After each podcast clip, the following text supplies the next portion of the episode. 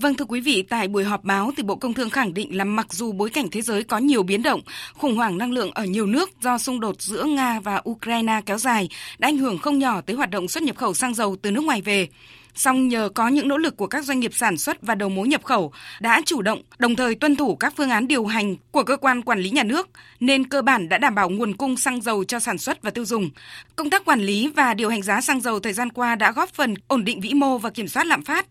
Trước đề nghị của phóng viên Đài tiếng nói Việt Nam về việc cần làm rõ số liệu của Tổng cục Hải quan, công bố chỉ có 19 trên 33 thương nhân đầu mối thực hiện nhập khẩu xăng dầu trong quý 3 vừa qua, dẫn đến sản lượng xăng dầu nhập khẩu đã giảm từ 30 đến 40% tùy loại so với quý trước đó. Những thương nhân không nhập khẩu xăng dầu trong quý 3 vừa rồi thì có liên quan như thế nào tới việc tước giấy phép có thời hạn của Bộ Công Thương thời gian qua, cũng như là những tác động của việc tước giấy phép có thời hạn các doanh nghiệp kinh doanh xăng dầu này tới việc thiếu hụt nguồn cung xăng dầu trên thị trường nhất là ở khu vực phía Nam, cũng như là giải pháp đảm bảo nguồn cung cho thị trường thời gian tới. Ông Trần Duy Đông, vụ trưởng vụ thị trường trong nước Bộ Công Thương cho biết, hiện các nhà máy lọc dầu trong nước đang đáp ứng hơn 70% nhu cầu ở trong nước. Quy định từ các nhà máy này là doanh nghiệp đầu mối, thương nhân kinh doanh xăng dầu phải ký các hợp đồng dài hạn. Vì vậy, tại cuộc họp bàn về giải pháp đảm bảo nguồn cung xăng dầu cho thị trường trong nước giữa Liên Bộ Công Thương Tài chính và các doanh nghiệp sản xuất, doanh nghiệp đầu mối diễn ra sáng nay, Bộ Công Thương đã đề nghị trong trước mắt thì các nhà máy lọc dầu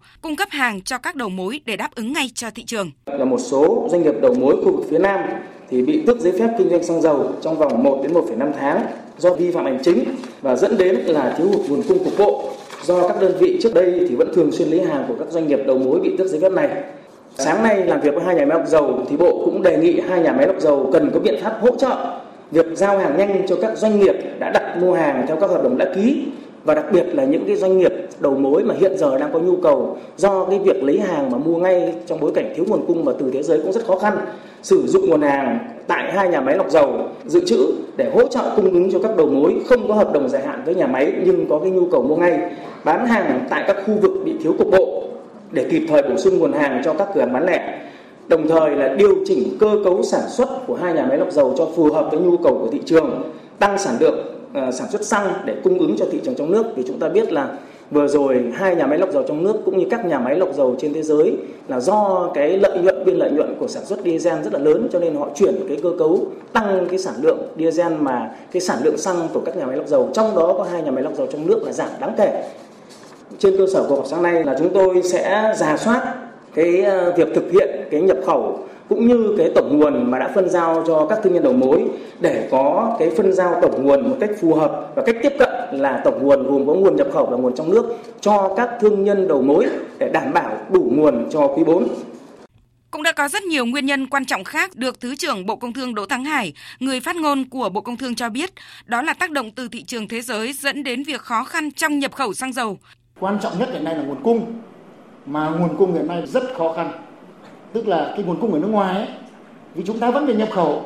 75 80% ở trong nước, nhưng còn lại 25 30% vẫn phải nhập khẩu, mà ở nước ngoài rất khó khăn. Bây giờ chỉ còn có 20 25% để nhập khẩu, mà lại còn không phải lúc nào cũng nhập. Như vậy là không phải đối tượng ưu tiên. Thứ hai là một trong bản chất rất quan trọng vừa rồi của cái việc mà xăng dầu như tôi đã nói là các doanh nghiệp, kinh doanh xăng dầu bị thua lỗ, mà không phải thua lỗ trong một thời gian ngắn, mà liên tục kéo dài và chính vì vậy đương nhiên là về cái việc nhập khẩu và cái việc bán hàng thì nó cũng sẽ ảnh hưởng. Thì chúng ta phải tháo gỡ, phải tăng cái chi phí, cái premium đấy rồi cái vận chuyển. Ví dụ ở trong nước thì trước đây, từ trước cái này là họ chưa được chi cái chi phí. Ví dụ đi từ bình sơn đi sơn thì chưa được có cái chi phí đó. Thì bắt đầu từ ngày hôm qua mới được chi. Vì đấy là cái chi phí ở trong nước. Nhưng cái chi phí ở ngoài nước về thì mặc dù ngày mùng 10 tháng 7 thì cũng mới điều chỉnh tăng lên. Nhưng mà trong cái thời gian vừa rồi đang tăng rất nhanh, thế thì doanh nghiệp lại bị ở cái tình trạng là như vậy, chi phí lại chưa đáp ứng đủ cái phần mà họ phải bỏ ra thực tế. Và chúng tôi cũng đã thống nhất sẽ kiến nghị tiếp lên chính phủ để có thể điều chỉnh sớm nhất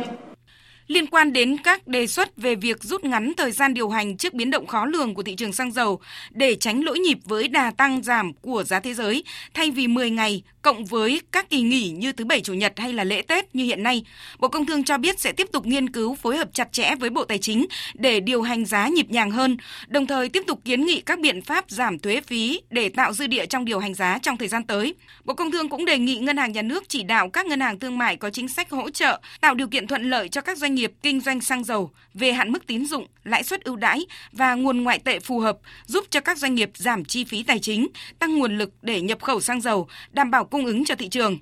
Đặc biệt đối với những doanh nghiệp vừa qua tạm thời bị tước giấy phép cũng bị ngân hàng siết tín dụng, Bộ Công Thương cho biết là sẽ làm việc cụ thể với ngân hàng nhà nước để tháo gỡ các tồn tại vướng mắc cùng doanh nghiệp. Và chúng tôi sẽ tiếp tục thông tin về vấn đề này cũng như các nội dung khác từ cuộc họp báo thường kỳ 9 tháng của ngành công thương trong các bản tin sau.